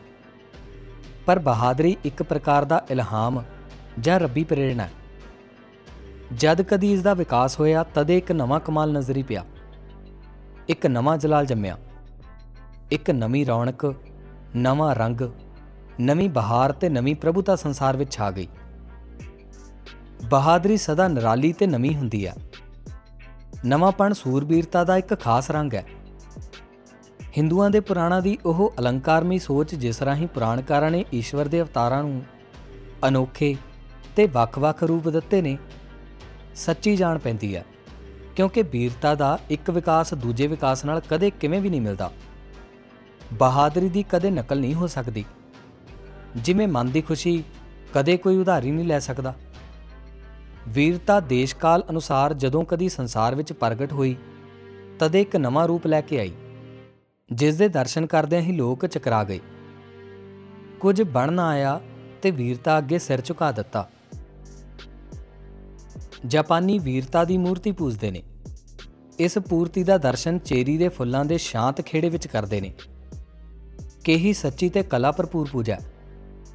ਵੀਰਤਾ ਹਮੇਸ਼ਾ ਜ਼ੋਰ ਨਾਲ ਭਰਿਆ ਸੁਨੇਹਾ ਹੀ ਨਹੀਂ ਦਿੰਦੀ। ਮਨ ਦੀ ਕੋਮਲਤਾ ਦੇ ਵੀ ਦਰਸ਼ਨ ਕਰਾਂਦੀ ਆ। ਅਜਿਹੀ ਕੋਮਲਤਾ ਵੇਖ ਕੇ ਸਾਰੀ ਕੁਦਰਤ ਦੀ ਰਚਨਾ ਕੋਮਲ ਹੋ ਜਾਂਦੀ ਆ। ਅਜਿਹੀ ਸੁੰਦਰਤਾ ਵੇਖ ਕੇ ਲੋਕੀ ਮੋਹੇ ਜਾਂਦੇ ਨੇ। ਜਦੋਂ ਕੋਮਲਤਾ ਅਤੇ ਸੁੰਦਰਤਾ ਦੇ ਰੂਪ ਵਿੱਚ ਵੀਰਤਾ ਦਰਸ਼ਨ ਦਿੰਦੀ ਹੈ ਤਾਂ ਚੇਰੀ ਦੇ ਫੁੱਲ ਤੋਂ ਵੀ ਵਧੇਰੇ ਕੋਮਲ ਤੇ ਮਨਮੋਹਣੀ ਹੁੰਦੀ ਹੈ ਜਿਸ ਬੰਦੇ ਨੇ ਯੂਰਪ ਨੂੰ ਕਰੂਸੇਡਜ਼ ਲਈ ਹਿਲਾ ਦਿੱਤਾ ਸੀ, ਉਹ ਲੜਾਈ ਵਿੱਚ ਲੜ ਮਰਨ ਵਾਲਿਆਂ ਤੋਂ ਵਧੇਰੇ ਯੋਧਾ ਸੀ। ਦੇਖੋ ਇੱਕ ਨਿੱਕਾ ਜਿਹਾ ਸਧਾਰਨ ਆਦਮੀ ਯੂਰਪ ਵਿੱਚ ਆ ਕੇ ਪੁਕਾਰਦਾ ਹੈ ਕਿ ਹਾਏ ਸਾਡੇ ਤੀਰਥ ਸਾਡੇ ਵਾਸਤੇ ਖੁੱਲੇ ਨਹੀਂ ਤੇ ਯਹੂਦ ਦੇ ਰਾਜੇ ਯਾਤਰੀਆਂ ਨੂੰ ਤੰਗ ਕਰਦੇ ਨੇ। ਤੇ ਯਹੂਦ ਦੇ ਰਾਜੇ ਯਾਤਰੀਆਂ ਨੂੰ ਤੰਗ ਕਰਦੇ ਨੇ। ਇਹ ਹੰਝੂ ਭਰੀ ਅਪੀਲ ਸੁਣ ਕੇ ਯੂਰਪ ਉਸ ਦੇ ਨਾਲ ਰੋ ਉੱਠਿਆ। ਇਹ ਉੱਚੇ ਦਰਜੇ ਦੀ ਵੀਰਤਾ ਹੈ। ਬੁਲਬੁਲ ਦੀ ਛਾਂ ਨੂੰ ਬਿਮਾਰ ਲੋਕ ਸਾਰੀਆਂ ਦਵਾਈਆਂ ਨਾਲੋਂ ਵੱਧ ਕੇ ਮੰਨਦੇ ਸਨ। ਉਸ ਦੇ ਦਰਸ਼ਨਾਂ ਨਾਲ ਹੀ ਕਿੰਨੇ ਰੋਗੀ ਚੰਗੇ ਹੋ ਜਾਂਦੇ ਸਨ। ਉਹ ਇੱਕ ਨੰਬਰ ਦਾ ਸੁੱਚਾ ਪੰਛੀ ਆ, ਜਿਹੜਾ ਰੋਗੀਆਂ ਦੇ ਸਹਾਰੇ ਖਲੋ ਕੇ ਦਿਨ ਰਾਤ ਗਰੀਬਾਂ ਦੀ ਨਿਸ਼ਕਾਮ ਸੇਵਾ ਕਰਦਾ ਹੈ ਤੇ ਗੰਦੇ ਜ਼ਖਮਾਂ ਨੂੰ ਲੋੜ ਪੈਣ ਤੇ ਆਪਣੇ ਮੂੰਹ ਨਾਲ ਚੂਸ ਕੇ ਸਾਫ਼ ਕਰਦਾ ਹੈ। ਲੋਕਾਂ ਦੇ ਦਿਲਾਂ ਤੇ ਅਜਿਹੇ ਪ੍ਰੇਮ ਦਾ ਰਾਜ ਅਟਲ ਹੈ।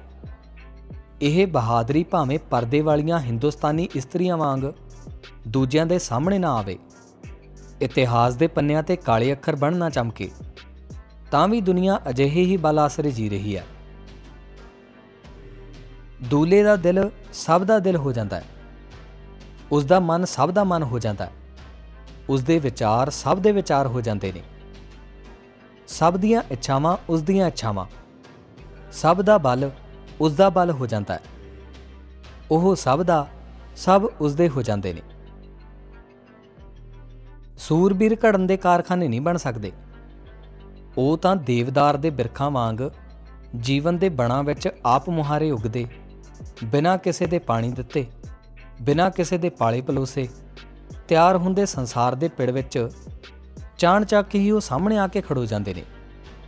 ਉਹਨਾਂ ਦਾ ਸਾਰਾ ਜੀਵਨ ਅੰਦਰ ਹੀ ਅੰਦਰ ਹੁੰਦਾ ਬਾਹਰ ਤਾਂ ਰਤਨਾਂ ਦੀਆਂ ਕਾਨਾਂ ਦੀ ਉੱਪਰਲੀ ਧਰਤੀ ਵਾਂਗ ਕੁਝ ਵੀ ਨਜ਼ਰ ਨਹੀਂ ਆਉਂਦਾ। ਬਲੀ ਦਾ ਜੀਵਨ ਮੁਸ਼ਕਲ ਨਾਲ ਕਦੀ-ਕਦੀ ਹੀ ਪ੍ਰਗਟ ਨਜ਼ਰ ਆਉਂਦਾ ਹੈ। ਉਸ ਦਾ ਸੁਭਾਅ ਤਾਂ ਲੁਕੇ ਰਹਿਣ ਦਾ ਹੈ। ਉਹ ਲਾਲ ਗੋਦੜੀਆਂ ਵਿੱਚ ਗਵਾਚਾ ਰਹਿੰਦਾ ਹੈ। ਕੰਦਰਾਂ ਗਾਰਾਂ ਤੇ ਨਿੱਕੀਆਂ-ਨਿੱਕੀਆਂ ਝੌਂਪੜੀਆਂ ਵਿੱਚ ਬੜੇ-ਬੜੇ ਬਹਾਦਰ ਮਹਾਤਮਾ ਲੁਕੇ ਰਹਿੰਦੇ ਨੇ। ਕਿਤਾਬਾਂ ਤੇ ਅਖਬਾਰਾਂ ਦੇ ਪੜ੍ਹਨ ਜਾਂ ਵਿਦਵਾਨਾਂ ਦੇ ਲੈਕਚਰ ਸੁਣਨ ਨਾਲ ਤਾਂ ਬਸ ਡਰਾਇੰਗ ਰੂਮ ਦੇ ਸੂਰਬੀਰ ਹੀ ਪੈਦਾ ਹੁੰਦੇ ਨੇ। ਉਹਨਾਂ ਦੀ ਵੀ ਵੀਰਤਾ ਅਣਜਾਣ ਲੋਕਾਂ ਪਾਸੋਂ ਆਪਣੀ ਵਾਹ-ਵਾਹ ਸੁਣਨ ਤੱਕ ਹੀ ਹੁੰਦੀ ਆ। ਅਸਲੀ ਵਰਿਆਮ ਤਾਂ ਦੁਨੀਆ ਦੀ ਬਣਾਵਟ ਤੇ ਲਿਖਾਵਟ ਦੇ ਮਖੌਲਾਂ ਲਈ ਨਹੀਂ ਜਿਉਂਦੇ। ਹਰ ਵਾਰ ਦਿਖਾਵੇ ਦੀ ਖਾਤਰ ਛਾਤੀ ਠੋਕ ਕੇ ਅੱਗੇ ਵਧਣਾ ਤੇ ਫਿਰ ਪਿੱਛੇ ਹਟਣਾ ਪਹਿਲੇ ਦਰਜੇ ਦੀ ਥੋੜ ਦਿਲੀ ਹੈ। ਸੂਰਮਾ ਤਾਂ ਇਹ ਸਮਝਦਾ ਹੈ ਕਿ ਜ਼ਿੰਦਗੀ ਮਾਮੂਲੀ ਚੀਜ਼ ਹੈ ਤੇ ਕੇਵਲ ਇੱਕ ਵੇਰ ਲਈ ਹੀ ਕਾਫੀ ਹੈ। ਜਿਵੇਂ ਇਸ ਬੰਦੂਕ ਵਿੱਚ ਇੱਕੋ ਗੋਲੀ ਹੋਵੇ। ਹਾਂ, ਕਾਇਰ ਇਸ ਨੂੰ ਵਡਮੁੱਲਾ ਤੇ ਕਦੇ ਨਾ ਟੁੱਟਣ ਵਾਲਾ ਹਥਿਆਰ ਸਮਝਦੇ ਨੇ। ਹਰ ਘੜੀ ਅੱਗੇ ਵਧ ਕੇ ਤੇ ਇਹ ਦਿਖਾ ਕੇ ਕਿ ਅਸੀਂ ਵੱਡੇ ਆ। ਉਹ ਫਿਰ ਇਸ ਵਿਚਾਰ ਨਾਲ ਪਿੱਛੇ ਹਟ ਜਾਂਦੇ ਨੇ ਕਿ ਉਹਨਾਂ ਦਾ ਅਨਮੋਲ ਜੀਵਨ ਕਿਸੇ ਹੋਰ ਵੱਡੇ ਕੰਮ ਲਈ ਬਚ ਸਕੇ। ਸਖਣੇ ਬੱਦਲ ਗੱਜ ਕੇ ਐਵੇਂ ਲੰਘ ਜਾਂਦੇ ਨੇ ਤੇ ਵਸਣ ਵਾਲੀਆਂ ਬਦਲੀਆਂ ਜ਼ਰਾ ਜਿੰਨੀ ਦੇਰ ਵਿੱਚ 12-12 ਇੰਚ ਮੀਂਹ ਵਰਾ ਜਾਂਦੀਆਂ ਨੇ। ਕਾਇਰ ਆਖਦੇ ਨੇ, ਅੱਗੇ ਵਧੋ। ਸੂਰਮੇ ਪੁਕਾਰਦੇ ਨੇ, ਪਿੱਛੇ ਹਟ ਚਲੋ। ਕਾਇਰ ਕਹਿੰਦਾ ਹੈ ਉਠਾਓ ਤਲਵਾਰ। ਸੂਰਮਾ ਆਖਦਾ ਹੈ, ਸਿਰ ਅੱਗੇ ਕਰੋ। ਸੂਰਮੇ ਦਾ ਜੀਵਨ ਕੁਦਰਤ ਨੇ ਆਪਣੀ ਤਾਕਤ ਫਜ਼ੂਲ ਗਵਾਉਣ ਲਈ ਨਹੀਂ ਸਿਰਜਿਆ। ਸੂਰਮੇ ਦਾ ਸਰੀਰ ਕੁਦਰਤ ਦੀਆਂ ਕੁੱਲ ਤਾਕਤਾਂ ਦਾ ਭੰਡਾਰ ਹੈ। ਕੁਦਰਤ ਦਾ ਇਹ ਕੇਂਦਰ ਡੋਲ ਨਹੀਂ ਸਕਦਾ। ਸੂਰਜ ਦਾ ਚੱਕਰ ਡੋਲ ਜਾਵੇ ਤਾਂ ਡੋਲ ਜਾਵੇ। ਐ ਪਰ ਸੂਰਮੇ ਦੇ ਦਿਲ ਵਿੱਚ ਜੋ ਰੱਬੀ ਟੇਕ ਟਿਕੀ ਹੈ, ਜੋ ਨਿਰੀਪੁਰੀ ਗੱਡੀ ਹੈ, ਉਹ ਅਚਲ ਹੈ। ਕੁਦਰਤ ਦੇ ਹੋਰਨਾਂ ਪਦਾਰਥਾਂ ਦੀ ਰਾਤ ਭਾਵੇਂ ਅੱਗੇ ਵਧਣ ਦੀ ਆਪਣੀ ਤਾਕਤ ਨੂੰ ਖਿਲਾਰ ਕੇ ਨਸ਼ਟ ਕਰਨ ਦੀ ਹੋਵੇ, ਪਰ ਸੂਰਬੀਰਾਂ ਦੀ ਨੀਤੀ ਬਲ ਨੂੰ ਹਰ ਤਰ੍ਹਾਂ ਜਟਾਉਣ ਤੇ ਵਧਾਉਣ ਦੀ ਹੀ ਹੁੰਦੀ ਹੈ ਸੂਰਮੇ ਤਾਂ ਆਪਣੇ ਅੰਦਰ ਹੀ ਮਾਰਚ ਕਰਦੇ ਨੇ, ਕਿਉਂਕਿ ਆਤਮ ਆਕਾਸ਼ ਦੇ ਕੇਂਦਰ ਵਿੱਚ ਖਲੋ ਕੇ ਉਹ ਸਾਰੇ ਸੰਸਾਰ ਨੂੰ ਹਿਲਾ ਸਕਦੇ ਨੇ।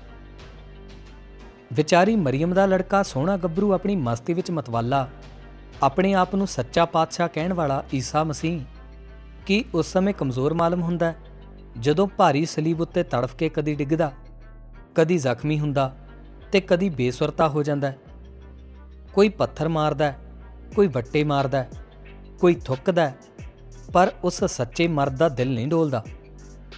ਕੋਈ ਥੋੜ ਦਿਲਾ ਬੁਜ਼ਦਿਲ ਹੁੰਦਾ ਤਾਂ ਆਪਣੀ ਬਾਦਸ਼ਾਹਤ ਦੇ ਜ਼ੋਰ ਦੀਆਂ ਗੁੱਥੀਆਂ ਖੋਲ ਦਿੰਦਾ, ਆਪਣੀ ਤਾਕਤ ਨਸ਼ਰ ਕਰ ਦਿੰਦਾ। ਅਤੇ ਹੋ ਸਕਦਾ ਹੈ ਆਪਣੀ ਇੱਕੋ ਨਜ਼ਰ ਨਾਲ ਉਸ ਸਲਤਨਤ ਦਾ ਤਖਤਾ ਉਲਟ ਦਿੰਦਾ ਤੇ ਮੁਸੀਬਤ ਟਾਲ ਦਿੰਦਾ। ਐ ਪਰ ਜਿਸ ਨੂੰ ਅਸੀਂ ਮੁਸੀਬਤ ਜਾਣਦੇ ਹਾਂ, ਸੂਲੀ ਮੇਰੇ ਲਈ ਅੱਜ ਸੇਜ ਹੋਈ ਸੱਜਣਾ ਦੀ, ਸੌਣ ਦਿਓ ਮਿੱਠੀ ਮਿੱਠੀ ਨੀਂਦ ਮੈਨੂੰ ਆ ਰਹੀ। ਅਮਰੀਸਾ ਨੂੰ ਦੁਨਿਆਵੀ ਵਿਸ਼ੇ ਵਿਕਾਰਾਂ ਵਿੱਚ ਖੋਬੇ ਲੋਕ ਭਲਾ ਕੀ ਜਾਣ ਸਕਦੇ ਸਨ? ਚਾਰ ਚਿੜੀਆਂ ਰਲ ਕੇ ਮੈਨੂੰ ਫਾਂਸੀ ਦਾ ਹੁਕਮ ਸੁਣਾ ਦੇਣ ਤੇ ਮੈਂ ਸੁਣ ਕੇ ਰੋਵਾਂ ਜਾਂ ਡਰ ਜਾਵਾਂ, ਤਾਂ ਮੇਰੀ ਹੈਸੀਅਤ ਚਿੜੀਆਂ ਤੋਂ ਵੀ ਘਟ ਜਾਵੇਗੀ।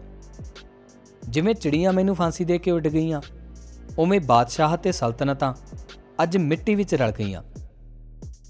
ਸੱਚਮੁੱਚੋ ਛੋਟਾ ਜਿਹਾ ਬਾਬਾ ਲੋਕਾਂ ਦਾ ਸੱਚਾ ਪਾਤਸ਼ਾਹ। ਚਿੜੀਆਂ ਜਾਨਵਰਾਂ ਦੀਆਂ ਕਚਹਿਰੀਆਂ ਦੇ ਨਿਰਣਿਆਂ ਤੋਂ ਜੋ ਡਰਦੇ ਜਾਂ ਮਰਦੇ ਨੇ, ਉਹ ਮਨੁੱਖ ਨਹੀਂ ਹੋ ਸਕਦੇ। ਰਾਣਾ ਜੀ ਨੇ ਜ਼ਹਿਰ ਦੇ ਪਿਆਲੇ ਨਾਲ ਮੀਰਾ ਨੂੰ ਡਰਾਉਣਾ ਚਾਹਿਆ, ਪਰ ਧੰਨ ਸਚਾਈ। ਮੀਰਾ ਨੇ ਉਹ ਜ਼ਹਿਰ ਵੀ ਅੰਮ੍ਰਿਤ ਜਾਣ ਕੇ ਪੀ ਲਿਆ। ਉਹ ਸ਼ੇਰ ਤੇ ਹਾਥੀ ਅੱਗੇ ਸੁੱਟੀ ਗਈ, ਪਰ ਧੰਨ ਪ੍ਰੇਮ।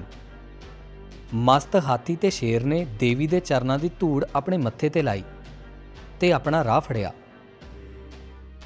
ਇਸ ਲਈ ਦੂਲੇ ਅੱਗੇ ਨਹੀਂ, ਪਿੱਛੇ ਜਾਂਦੇ ਨੇ, ਅੰਤਰ ਧਿਆਨ ਧਾਰਦੇ ਨੇ। ਮਾਰਦੇ ਨਹੀਂ ਮਰਦੇ ਨੇ। ਉਹ ਸੂਰਮਾ ਕੀ ਜੋ ਟੀਨ ਦੇ ਭਾਂਡੇ ਵਾਂਗ ਪਲ ਵਿੱਚ ਗਰਮ ਤੇ ਪਲ ਵਿੱਚ ਠੰਡਾ ਹੋ ਜਾਵੇ। ਸਦੀਆਂ ਅੱਗ ਉਸ ਦੇ ਹੇਠ ਬਲਦੀ ਰਹੇ, ਤਾਂ ਸ਼ਾਇਦ ਕਿਤੇ ਵੀਰਪੁਰਖ ਤੱਤਾ ਹੋ ਸਕੇ ਤੇ ਹਜ਼ਾਰਾਂ ਵਰੇ ਬਰਫ਼ ਉਸ ਤੇ ਜੰਮਦੀ ਰਹੇ, ਤਾਂ ਵੀ ਕੀ ਮਜ਼ਾਲ ਉਸ ਦੀ ਬਾਣੀ ਤੱਕ ਠੰਡੀ ਹੋ ਸਕੇ। ਉਸ ਨੂੰ ਆਪ ਠੰਡੇ ਤੱਤੇ ਹੋਣ ਤੱਕ ਕੀ ਮਤਲਬ? ਕਾਰਲਾਈਲ ਨੂੰ ਜੇ ਅੱਜਕੱਲ ਦੀ ਸਭਿਅਤਾ ਤੇ ਗੁੱਸਾ ਆਇਆ, ਤਾਂ ਸੰਸਾਰ ਵਿੱਚ ਇੱਕ ਨਵੀਂ ਬੋਲੀ ਦਾ ਜਨਮ ਹੋ ਗਿਆ। ਅੰਗਰੇਜ਼ ਜ਼ਰੂਰ ਹੈ, ਪਰ ਉਸ ਦੀ ਬੋਲੀ ਸਾਰਿਆਂ ਤੋਂ ਨਿਆਰੀ ਹੈ। ਉਸ ਦੇ ਸ਼ਬਦ ਜਾਣੋ ਅੱਗ ਦੀਆਂ ਚਿੰਗਾੜੀਆਂ ਨੇ, ਜੋ ਮਨੁੱਖੀ ਮਨਾਂ ਵਿੱਚ ਭਾਂਬੜ ਬਾਲ ਦਿੰਦੀਆਂ ਨੇ। ਸਭ ਕੁਝ ਬਦਲ ਜਾਵੇ, ਪਰ ਕਾਰਲਾਈਲ ਦੀ ਤਪਸ਼ ਕਦੀ ਨਹੀਂ ਘਟੇਗੀ। ਜੇ ਹਜ਼ਾਰ ਨਾਲ ਸੰਸਾਰ ਦੇ ਦੁੱਖ ਦਰਦ ਢੋਏ ਜਾਣ ਤਾਂ ਵੀ ਥਰਮਾਮੀਟਰ ਜਿਉਂ ਦਾ ਤਿਉਂ ਰਹੇਗਾ। ਬਾਬਰ ਦੇ ਸਿਪਾਹੀਆਂ ਨੇ ਗੁਰੂ ਨਾਨਕ ਨੂੰ ਵੀ ਹੋਰਨਾਂ ਨਾਲ ਵਗਾਰ ਵਿੱਚ ਫੜ ਲਿਆ। ਉਹਨਾਂ ਦੇ ਸਿਰ ਤੇ ਭਾਰ ਰੱਖਿਆ ਤੇ ਕਿਹਾ, ਚਲੋ, ਆਪ ਤੁਰ ਪਏ। ਨਸ ਭੱਜ, ਧੁੱਪ, ਬੋਝ, ਮੁਸੀਬਤ, ਵਗਾਰ ਵਿੱਚ ਫੜੀਆਂ ਜਨਾਨੀਆਂ ਦਾ ਰੁਦਨ, ਭਲੇ ਪੁਰਸ਼ਾਂ ਦਾ ਦੁੱਖ, ਨਗਰਾਂ ਦੇ ਨਗਰਾਂ ਦਾ ਸੜਨਾ ਹਰ ਤਰ੍ਹਾਂ ਦੀਆਂ ਦੁਖਦਾਈ ਗੱਲਾਂ ਹੋ ਰਹੀਆਂ ਨੇ। ਪਰ ਕਿਸੇ ਸ਼ੈ ਦਾ ਕੁਝ ਅਸਰ ਨਹੀਂ ਹੋਇਆ। ਗੁਰੂ ਨਾਨਕ ਨੇ ਆਪਣੇ ਸਾਥੀ ਮਰਦਾਨੇ ਨੂੰ ਕਿਹਾ, ਮਰਦਾਨਿਆ, ਰਬਾਬ ਵਜਾ, ਕਰਤਾਰ ਦਾ ਜਸ ਗਾਵੀਏ। ਉਸ ਭੀੜ ਵਿੱਚ ਰਬਾਬ ਵੱਜ ਰਿਹਾ ਆਪ ਗਾ ਰਹੇ ਨੇ, ਧੰਨ ਸ਼ਾਂਤੀ। ਜੇ ਕੋਈ ਅਣਜਾਣਾ ਬਾਲ ਨਪੋਲੀਅਨ ਦੇ ਮੋਢੇ ਚੜ ਕੇ ਉਸ ਦੇ ਵਾਲ ਖਿੱਚੇ ਤਾਂ ਕੀ ਨਪੋਲੀਅਨ ਇਸ ਨੂੰ ਆਪਣੀ ਬੇਅਦਬੀ ਸਮਝ ਕੇ ਉਸ ਬੱਚੇ ਨੂੰ ਭੂੰਜੇ ਵਗਾ ਮਾਰੇਗਾ, ਜਿਸ ਨਾਲ ਲੋਕ ਉਸ ਨੂੰ ਵੱਡਾ ਬਹਾਦਰ ਕਹਿਣ। ਐਵੇਂ ਹੀ ਸੱਚੇ ਸੂਰਬੀਰ ਜਦੋਂ ਉਹਨਾਂ ਦੇ ਵਾਲ ਸੰਸਾਰ ਦੀਆਂ ਚਿੜੀਆਂ ਖਿੱਚਦੀਆਂ ਨੇ, ਕੁਝ ਪਰਵਾਹ ਨਹੀਂ ਕਰਦੇ, ਕਿਉਂਕਿ ਉਹਨਾਂ ਦਾ ਜੀਵਨ ਆਲੇ ਦੁਆਲੇ ਵਾਲਿਆਂ ਦੇ ਜੀਵਨ ਤੋਂ ਕਿਤੇ ਉੱਚਾ ਤੇ ਬਲਵਾਨ ਹੁੰਦਾ ਹੈ। ਭਲਾ ਅਜਹੀਆਂ ਗੱਲਾਂ ਨਾਲ ਸੂਰਬੀਰ ਕਦੋਂ ਡੋਲਦੇ ਨੇ? ਜਦੋਂ ਉਹਨਾਂ ਦੀ ਮੌਜ ਆਵੇ, ਮੈਦਾਨ ਉਹਨਾਂ ਦੇ ਹੱਥ ਹੁੰਦਾ ਹੈ। ਜਾਪਾਨ ਦੇ ਇੱਕ ਛੋਟੇ ਜਿਹੇ ਪਿੰਡ ਦੀ ਇੱਕ ਕੁੱਲੀ ਵਿੱਚ ਇੱਕ ਨਾਟੇ ਜਿਹੇ ਕੱਦ ਦਾ ਜਾਪਾਨੀ ਰਹਿੰਦਾ ਸੀ। ਓਸ਼ੀਓ ਉਸ ਦਾ ਨਾਂ ਸੀ। ਇਹ ਬੜਾ ਅਨੁਭਵ ਵਾਲਾ ਗਿਆਨੀ ਪੁਰਸ਼ ਸੀ। ਬੜੇ ਹਠੀ ਸੁਭਾਅ ਦਾ ਅਡੋਲ, ਧੀਰਜਵਾਨ, ਆਪਣੇ ਖਿਆਲਾਂ ਦੇ ਸਾਗਰ ਵਿੱਚ ਡੁੱਬਿਆ ਰਹਿਣ ਵਾਲਾ ਮਨੁੱਖ ਸੀ। ਆਂਡ ਗੁਆਂਡ ਦੇ ਬੱਚੇ ਇਸ ਕੋਲ ਆਇਆ ਕਰਦੇ ਸਨ ਤੇ ਉਹਨਾਂ ਨੂੰ ਇਹ ਮੁਫਤ ਪੜਾਇਆ ਕਰਦਾ ਸੀ। ਜੋ ਮਿਲ ਜਾਂਦਾ ਸੰਤੋਖ ਨਾਲ ਛਕ ਲੈਂਦਾ। ਦੁਨੀਆ ਦੀ ਵਿਵਹਾਰਕ ਦ੍ਰਿਸ਼ਟੀ ਵਿੱਚ ਇਹ ਇੱਕ ਪ੍ਰਕਾਰ ਦਾ ਮਖੱਟੂ ਸੀ, ਕਿਉਂਕਿ ਇਸ ਨੇ ਸੰਸਾਰ ਦਾ ਕੋਈ ਵੱਡਾ ਕੰਮ ਨਹੀਂ ਸੀ ਕੀਤਾ। ਉਸ ਦੀ ਸਾਰੀ ਉਮਰ ਸ਼ਾਂਤੀ ਤੇ ਸਤੋਗੁਣ ਵਿੱਚ ਹੀ ਗੁਜ਼ਰੀ ਸੀ। ਲੋਕ ਉਸ ਨੂੰ ਸਧਾਰਨ ਆਦਮੀ ਹੀ ਸਮਝਦੇ ਸਨ। ਇੱਕ ਵਾਰ ਰੱਬੋਂ ਤਿੰਨ ਚਾਰ ਫਸਲਾਂ ਨਾ ਹੋਣ ਕਾਰਨ ਇਸ ਫਕੀਰ ਦੇ ਆਸੇ-ਪਾਸੇ ਕਾਲ ਪੈ ਗਿਆ। ਕਾਲ ਬੜਾ ਭਿਆਨਕ ਸੀ। ਲੋਕ ਬਹੁਤ ਦੁਖੀ ਹੋਏ। ਬੇਬਸ ਹੋ ਕੇ ਇਸ ਨੰਗੇ ਕੰਗਾਲ ਫਕੀਰ ਕੋਲ ਸਹਾਇਤਾ ਮੰਗਣ ਆਏ। ਉਸ ਦੇ ਮਨ ਵਿੱਚ ਕੋਈ ਖਿਆਲ ਆਇਆ ਤੇ ਉਹ ਸਹਾਇਤਾ ਕਰਨ ਲਈ ਤਿਆਰ ਹੋ ਗਿਆ। ਪਹਿਲਾਂ ਉਹ ਉਸਾਕੋ ਸ਼ਹਿਰ ਦੇ ਅਮੀਰਾਂ ਪਾਸੋਂ ਸਹਾਇਤਾ ਮੰਗਣ ਗਿਆ। ਉਹਨਾਂ ਵਾਅਦੇ ਬਹੁਤ ਕੀਤੇ, ਪਰ ਦਿੱਤਾ ਕੁਝ ਵੀ ਨਾ। ਓਸ਼ੀਓ ਮੁੜ ਉਹਨਾਂ ਕੋਲ ਨਹੀਂ ਗਿਆ। ਉਸਨੇ ਬਾਦਸ਼ਾਹ ਤੇ ਵਜ਼ੀਰਾਂ ਨੂੰ ਖੱਤ ਲਿਖੇ ਕਿ ਇਹਨਾਂ ਗਰੀਬ ਕਿਸਾਨਾਂ ਨੂੰ ਮਦਦ ਦਿੱਤੀ ਜਾਵੇ। ਪਰ ਬਹੁਤ ਦਿਨ ਲੰਘ ਜਾਣ ਤੇ ਵੀ ਜਵਾਬ ਕੁਝ ਨਾ ਆਇਆ। ਓਸ਼ੀਓ ਨੇ ਆਪਣੇ ਕੱਪੜੇ ਤੇ ਕਿਤਾਬਾਂ ਨਿਲਾਮ ਕਰ ਦਿੱਤੀਆਂ। ਜੋ ਕੁਝ ਮਿਲਿਆ, ਮੁੱਠੀ ਭਰ ਕੇ ਲੋਕਾਂ ਵਿੱਚ ਸੁੱਟ ਦਿੱਤਾ। ਪਰ ਇਸ ਨਾਲ ਕੀ ਬਣ ਸਕਦਾ ਸੀ? ਓਸ਼ੀਓ ਦਾ ਦਿਲ ਪੂਰਨ ਸ਼ਿਵ ਰੂਪ ਹੋ ਗਿਆ। ਇੱਥੇ ਇਹ ਦੱਸਣਾ ਮੁਨਾਸਬ ਹੋਵੇਗਾ ਕਿ ਜਾਪਾਨ ਦੇ ਲੋਕ ਆਪਣੇ ਬਾਦਸ਼ਾਹ ਨੂੰ ਪਿਓ ਵਾਂਗ ਪੂਜਦੇ ਨੇ। ਇਹ ਉਹਨਾਂ ਦੇ ਮਨ ਦੀ ਇੱਕੋ ਵਾਸ਼ਨਾ ਹੈ। ਅਜਿਹੀ ਕੌਮ ਦੇ ਹਜ਼ਾਰਾਂ ਬੰਦੇ ਇਸ ਵੀਰ ਫਕੀਰ ਪਾਸ ਜੁੜੇ ਨੇ। ਓਸ਼ੀਓ ਨੇ ਲਲਕਾਰਿਆ ਕਿ ਸਾਰੇ ਹੱਥਾਂ ਵਿੱਚ ਬਾਂਸ ਲੈ ਕੇ ਤਿਆਰ ਹੋ ਜਾਓ ਤੇ ਬਗਾਵਤ ਕਰੋ। ਕੋਈ ਕੁਸਕ ਤੱਕ ਨਾ ਸਕਿਆ। ਬਗਾਵਤ ਦਾ ਝੰਡਾ ਖੜਾ ਹੋ ਗਿਆ। ਓਸ਼ੀਓ ਆਪ ਇੱਕ ਬਾਂਸ ਲੈ ਕੇ ਸਭ ਦੇ ਅੱਗੇ ਕਿਊਟੋ ਵੱਲ ਬਾਦਸ਼ਾਹ ਦੇ ਮਹਿਲਾਂ ਤੇ ਧਾਵਾ ਕਰਨ ਲਈ ਤੁਰ ਪਿਆ। ਇਸ ਫਕੀਰ ਜਰਨੈਲ ਦੀ ਫੌਜ ਦੀ ਚੜ੍ਹਤ ਨੂੰ ਕੌਣ ਰੋਕ ਸਕਦਾ ਸੀ? ਜਦੋਂ ਸ਼ਾਹੀ ਕਿਲੇ ਦੇ ਸਰਦਾਰ ਨੇ ਵੇਖਿਆ, ਤਾਂ ਜਾ ਕੇ ਰਿਪੋਰਟ ਕੀਤੀ ਤੇ ਆਗਿਆ ਮੰਗੀ ਕਿ ਓਸ਼ੀਓ ਤੇ ਉਸ ਦੀ ਫੌਜ ਉੱਤੇ ਗੋਲੀਆਂ ਦੀ ਵਰਖਾ ਕੀਤੀ ਜਾਵੇ। ਹੁਕਮ ਹੋਇਆ, ਨਹੀਂ, ਓਸ਼ੀਓ ਕੁਦਰਤ ਦੇ ਹਰੇ ਵਰਕਿਆਂ ਨੂੰ ਪੜਨ ਵਾਲਾ ਹੈ। ਕਿਸੇ ਖਾਸ ਗੱਲ ਲਈ ਚੜ੍ਹਾਈ ਕਰਕੇ ਆਇਆ ਹੋਵੇਗਾ। ਉਸ ਨੂੰ ਗੱਲ ਕਰਨ ਤੇ ਆਉਣ ਦੇਵੋ। ਓਸ਼ੀਓ ਕਿਲੇ ਵਿੱਚ ਆ ਗਿਆ ਤਾਂ ਉਹ ਸਰਦਾਰ ਇਸ ਮਸਤ ਜਰਨੈਲ ਨੂੰ ਫੜ ਕੇ ਬਾਦਸ਼ਾਹ ਦੇ ਸਾਹਮਣੇ ਲੈ ਗਿਆ। ਓਸ਼ੀਓ ਨੇ ਬਾਦਸ਼ਾਹ ਦੇ ਸਾਹਮਣੇ ਕਿਹਾ, ਇਹ ਰਾਜ ਭੰਡਾਰੇ ਜੋ ਅੰਨ ਨਾਲ ਭਰੇ ਪਏ ਨੇ, ਗਰੀਬਾਂ ਦੀ ਸਹਾਇਤਾ ਲਈ ਕਿਉਂ ਨਾ ਖੋਲ ਦਿੱਤੇ ਜਾਣ? ਜਾਪਾਨ ਦੇ ਬਾਦਸ਼ਾਹ ਨੂੰ ਡਰ ਆਇਆ। ਇੱਕ ਸੂਰਮਾ ਉਸ ਦੇ ਸਾਹਮਣੇ ਖੜਾ ਸੀ ਜਿਸ ਦੀ ਆਵਾਜ਼ ਵਿੱਚ ਗੈਬੀ ਸ਼ਕਤੀ ਸੀ। ਹੁਕਮ ਹੋ ਗਿਆ ਕਿ ਸ਼ਾਹੀ ਭੰਡਾਰੇ ਖੋਲ ਦਿੱਤੇ ਜਾਣ ਤੇ ਸਾਰਾ ਅੰਨ ਕੰਗਲੇ ਕਿਸਾਨਾਂ ਵਿੱਚ ਵੰਡ ਦਿੱਤਾ ਜਾਵੇ। ਸਾਰੀ ਫੌਜ ਤੇ ਪੁਲਿਸ ਧਰੀ ਰਹਿ ਗਈ। ਮੰਤਰੀਆਂ ਦੇ ਦਫ਼ਤਰ ਲੱਗੇ ਤੇ ਲੱਗੇ ਰਹਿ ਗਏ। ਓਸ਼ੀਓ ਨੇ ਜਿਸ ਕੰਮ ਲਈ ਲੱਕ ਬੰਨਿਆ ਸੀ, ਉਹ ਪੂਰਾ ਕਰ ਵਿਖਾਇਆ। ਲੋਕਾਂ ਦੀ ਵਿਪਤਾ ਕੁਝ ਦਿਨਾਂ ਲਈ ਟਲ ਗਈ। ਓਸ਼ੀਓ ਦੇ ਦਿਲ ਦੀ ਸਫ਼ਾਈ, ਸੱਚਾਈ ਤੇ ਦ੍ਰਿੜਤਾ ਸਾਹਮਣੇ ਕੌਣ ਟਿਕ ਸਕਦਾ ਸੀ? ਸੱਚ ਦੀ ਸਦਾ ਜਿੱਤ ਹੁੰਦੀ ਹੈ ਇਹ ਵੀ ਸੂਰਮਤਾਈ ਦਾ ਇੱਕ ਚਿੰਨ੍ਹ ਹੈ। ਰੂਸ ਦੇ ਜ਼ਾਰ ਨੇ ਸਭ ਲੋਕਾਂ ਨੂੰ ਫਾਂਸੀ ਲਾ ਦਿੱਤਾ। ਪਰ ਟਾਲਸਟਾਈ ਨੂੰ ਉਹ ਦਿਲੋਂ ਸਤਿਕਾਰਦਾ ਸੀ। ਉਸ ਦੀਆਂ ਗੱਲਾਂ ਦਾ ਆਦਰ ਕਰਦਾ ਸੀ। ਜਿੱਤ ਉੱਥੇ ਹੁੰਦੀ ਹੈ ਜਿੱਥੇ ਪਵਿੱਤਰਤਾ ਤੇ ਪ੍ਰੇਮ ਹੈ। ਦੁਨੀਆ ਕਿਸੇ ਕੂੜੇ ਦੇ ਢੇਰ ਤੇ ਨਹੀਂ ਟਿਕੀ, ਕਿ ਜਿਸ ਮੁਰਗੇ ਨੇ ਬਾਗ ਦਿੱਤੀ ਸਿੱਧ ਹੋ ਗਿਆ।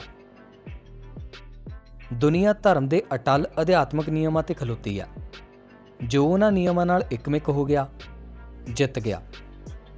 ਇਹ ਗੱਲਾਂ ਸ਼ਾਇਦ ਅੱਜ ਕੱਲ ਬੇਅਰਥ ਜਾਪਦੀਆਂ ਨੇ। ਪਹਿਲਾਂ ਕੰਮ ਕਰਨ ਦਾ ਬਲ ਪੈਦਾ ਕਰੋ। ਅੰਦਰੋਂ ਅੰਦਰ ਬ੍ਰਿਛ ਵਾਂਗ ਵਧੋ। ਅੱਜ ਕੱਲ ਭਾਰਤ ਵਰਸ਼ ਵਿੱਚ ਪਰਉਪਕਾਰ ਕਰਨ ਦਾ ਬੁਖਾਰ ਫੈਲ ਗਿਆ। ਜਿਸ ਨੂੰ 105 ਡਿਗਰੀ ਦਾ ਇਹ ਬੁਖਾਰ ਚੜਿਆ ਉਹ ਅੱਜ ਕੱਲ ਦੇ ਭਾਰਤ ਵਰਸ਼ ਦਾ ਰਿਸ਼ੀ ਹੋ ਗਿਆ। ਅਖਬਾਰਾਂ ਦੀ ਟਕਸਾਲ ਵਿੱਚ ਘੜੇ ਦਰਜਨਾ ਬਹਾਦਰ ਮਿਲਦੇ ਨੇ। ਜਿੱਥੇ ਕਿਸੇ ਨੇ ਇੱਕ ਦੋ ਕੰਮ ਕੀਤੇ ਤੇ ਅੱਗੇ ਹੋ ਕੇ ਛਾਤੀ ਕੱਢੀ ਤੇ ਹਿੰਦੁਸਤਾਨ ਦੇ ਸਾਰੇ ਅਖਬਾਰਾਂ ਨੇ ਹੀਰੋ ਤੇ ਮਹਾਤਮਾ ਦੀ ਪੁਕਾਰ ਮਚਾਈ। ਬਸ ਇੱਕ ਨਵਾਂ ਸੂਰਮਾ ਪੈਦਾ ਹੋ ਗਿਆ। ਇਹ ਤਾਂ ਪਾਗਲਪਨ ਦੀਆਂ ਲਹਿਰਾਂ ਨੇ। ਅਖਬਾਰ ਲਿਖਣ ਵਾਲੇ ਸਾਧਾਰਨ ਸਿੱਕੇ ਦੇ ਬੰਦੇ ਹੁੰਦੇ ਨੇ। ਉਹਨਾਂ ਦੀ ਉਸਤਤ ਨਿੰਦਿਆ ਤੇ ਕਿਉਂ ਮਰਦੇ ਹੋ? ਆਪਣੇ ਜੀਵਨ ਨੂੰ ਅਖਬਾਰਾਂ ਦੇ ਛੋਟੇ-ਛੋਟੇ ਪਹਿਰਿਆਂ ਤੇ ਕਿਉਂ ਲਟਕਾ ਰਹੇ ਹੋ? ਕੀ ਇਹ ਸੱਚ ਨਹੀਂ? ਕਿ ਸਾਡੇ ਅੱਜ ਦੇ ਬਹਾਦਰਾਂ ਦੀ ਜਾਨ ਅਖਬਾਰਾਂ ਦੇ ਲੇਖਾਂ ਵਿੱਚ ਹੈ। ਜ਼ਰਾ ਇਹਨਾਂ ਰੰਗ ਬਦਲਿਆ ਨਹੀਂ ਕਿ ਸਾਡੇ ਬਹਾਦਰਾਂ ਨੇ ਵੀ ਰੰਗ ਬਦਲੇ। ਬੁੱਲ ਸੁੱਕਣ ਲੱਗੇ ਤੇ ਬਹਾਦਰੀ ਦੀਆਂ ਸਾਰੀਆਂ ਆਸਾਂ ਟੁੱਟ ਗਈਆਂ। ਸੱਜਣੋ, ਅੰਦਰ ਦੇ ਧੁਰੇ ਵੱਲ ਆਪਣੀ ਚਾਲ ਮੋੜੋ ਤੇ ਇਸ ਦਿਖਾਵਟੀ ਤੇ ਬਨਾਵਟੀ ਜੀਵਨ ਦੀ ਚੰਚਲਤਾ ਵਿੱਚ ਆਪਣੇ ਆਪ ਨੂੰ ਗਵਾਓ ਨਹੀਂ। ਸੂਰਮੇ ਨਹੀਂ ਤਾਂ ਸੂਰਮਿਆਂ ਦੇ ਪਿਛਲੱਗ ਬਣੋ। ਬਹਾਦਰੀ ਦੇ ਕਾਰਨਾਮੇ ਨਹੀਂ, ਤਾਂ ਆਪਣੇ ਅੰਦਰ ਸਹਜੇ ਸਹਜੇ ਬਹਾਦਰੀ ਦੇ ਪਰਮਾਣੂ ਜਮ੍ਹਾਂ ਕਰੋ। ਜਦੋਂ ਕਦੇ ਅਸੀਂ ਬਹਾਦਰਾਂ ਦਾ ਹਾਲ ਸੁਣਦੇ ਹਾਂ, ਤਾਂ ਸਾਡੇ ਆਪਣੇ ਅੰਦਰ ਵੀ ਬਹਾਦਰੀ ਦੀਆਂ ਲਹਿਰਾਂ ਉੱਠਦੀਆਂ ਨੇ। ਰੰਗ ਚੜ ਜਾਂਦਾ ਹੈ। ਪਰ ਉਹ ਰੰਗ ਟਿਕਾਊ ਨਹੀਂ ਹੁੰਦਾ। ਕਾਰਨ ਇਹ ਹੈ ਕਿ ਸਾਡੇ ਅੰਦਰ ਬਹਾਦਰੀ ਦਾ ਮਸਾਲਾ ਤਾਂ ਹੁੰਦਾ ਨਹੀਂ।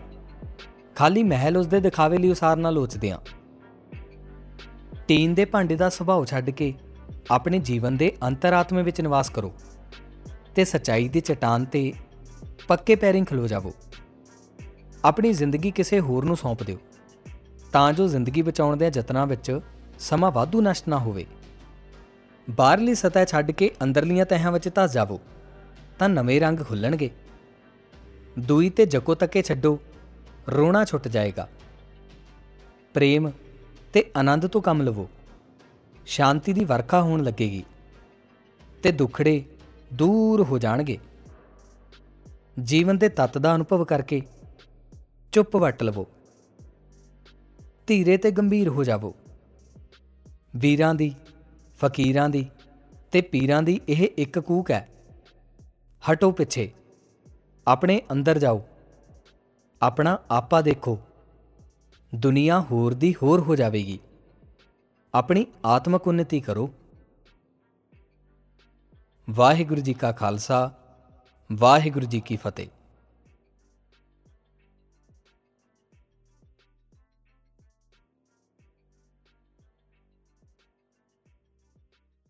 ਸਾਰੀ ਫੌਜ ਤੇ ਪੁਲਿਸ ਧਰੀ ਰਹਿ ਗਈ। ਮੰਤਰੀਆਂ ਦੇ ਦਫ਼ਤਰ ਲੱਗੇ ਤੇ ਲੱਗੇ ਰਹਿ ਗਏ।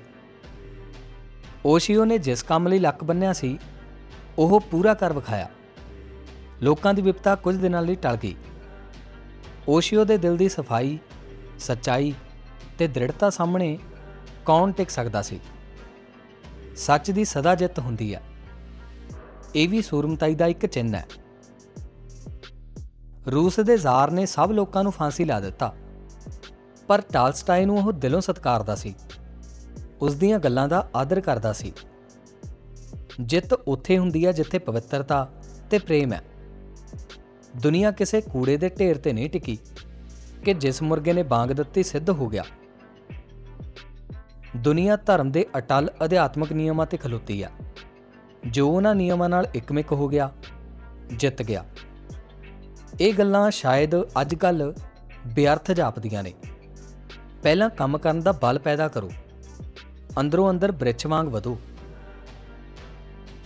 ਅੱਜ ਕੱਲ ਭਾਰਤ ਵਰਸ਼ ਵਿੱਚ ਪਰਉਪਕਾਰ ਕਰਨ ਦਾ ਬੁਖਾਰ ਫੈਲ ਗਿਆ। ਜਿਸ ਨੂੰ 105 ਡਿਗਰੀ ਦਾ ਇਹ ਬੁਖਾਰ ਚੜਿਆ ਉਹ ਅੱਜ ਕੱਲ ਦੇ ਭਾਰਤ ਵਰਸ਼ ਦਾ ਰਿਸ਼ੀ ਹੋ ਗਿਆ। ਅਖਬਾਰਾਂ ਦੀ ਟਕਸਾਲ ਵਿੱਚ ਘੜੇ ਦਰਜਨਾ ਬਹਾਦਰ ਮਿਲਦੇ ਨੇ।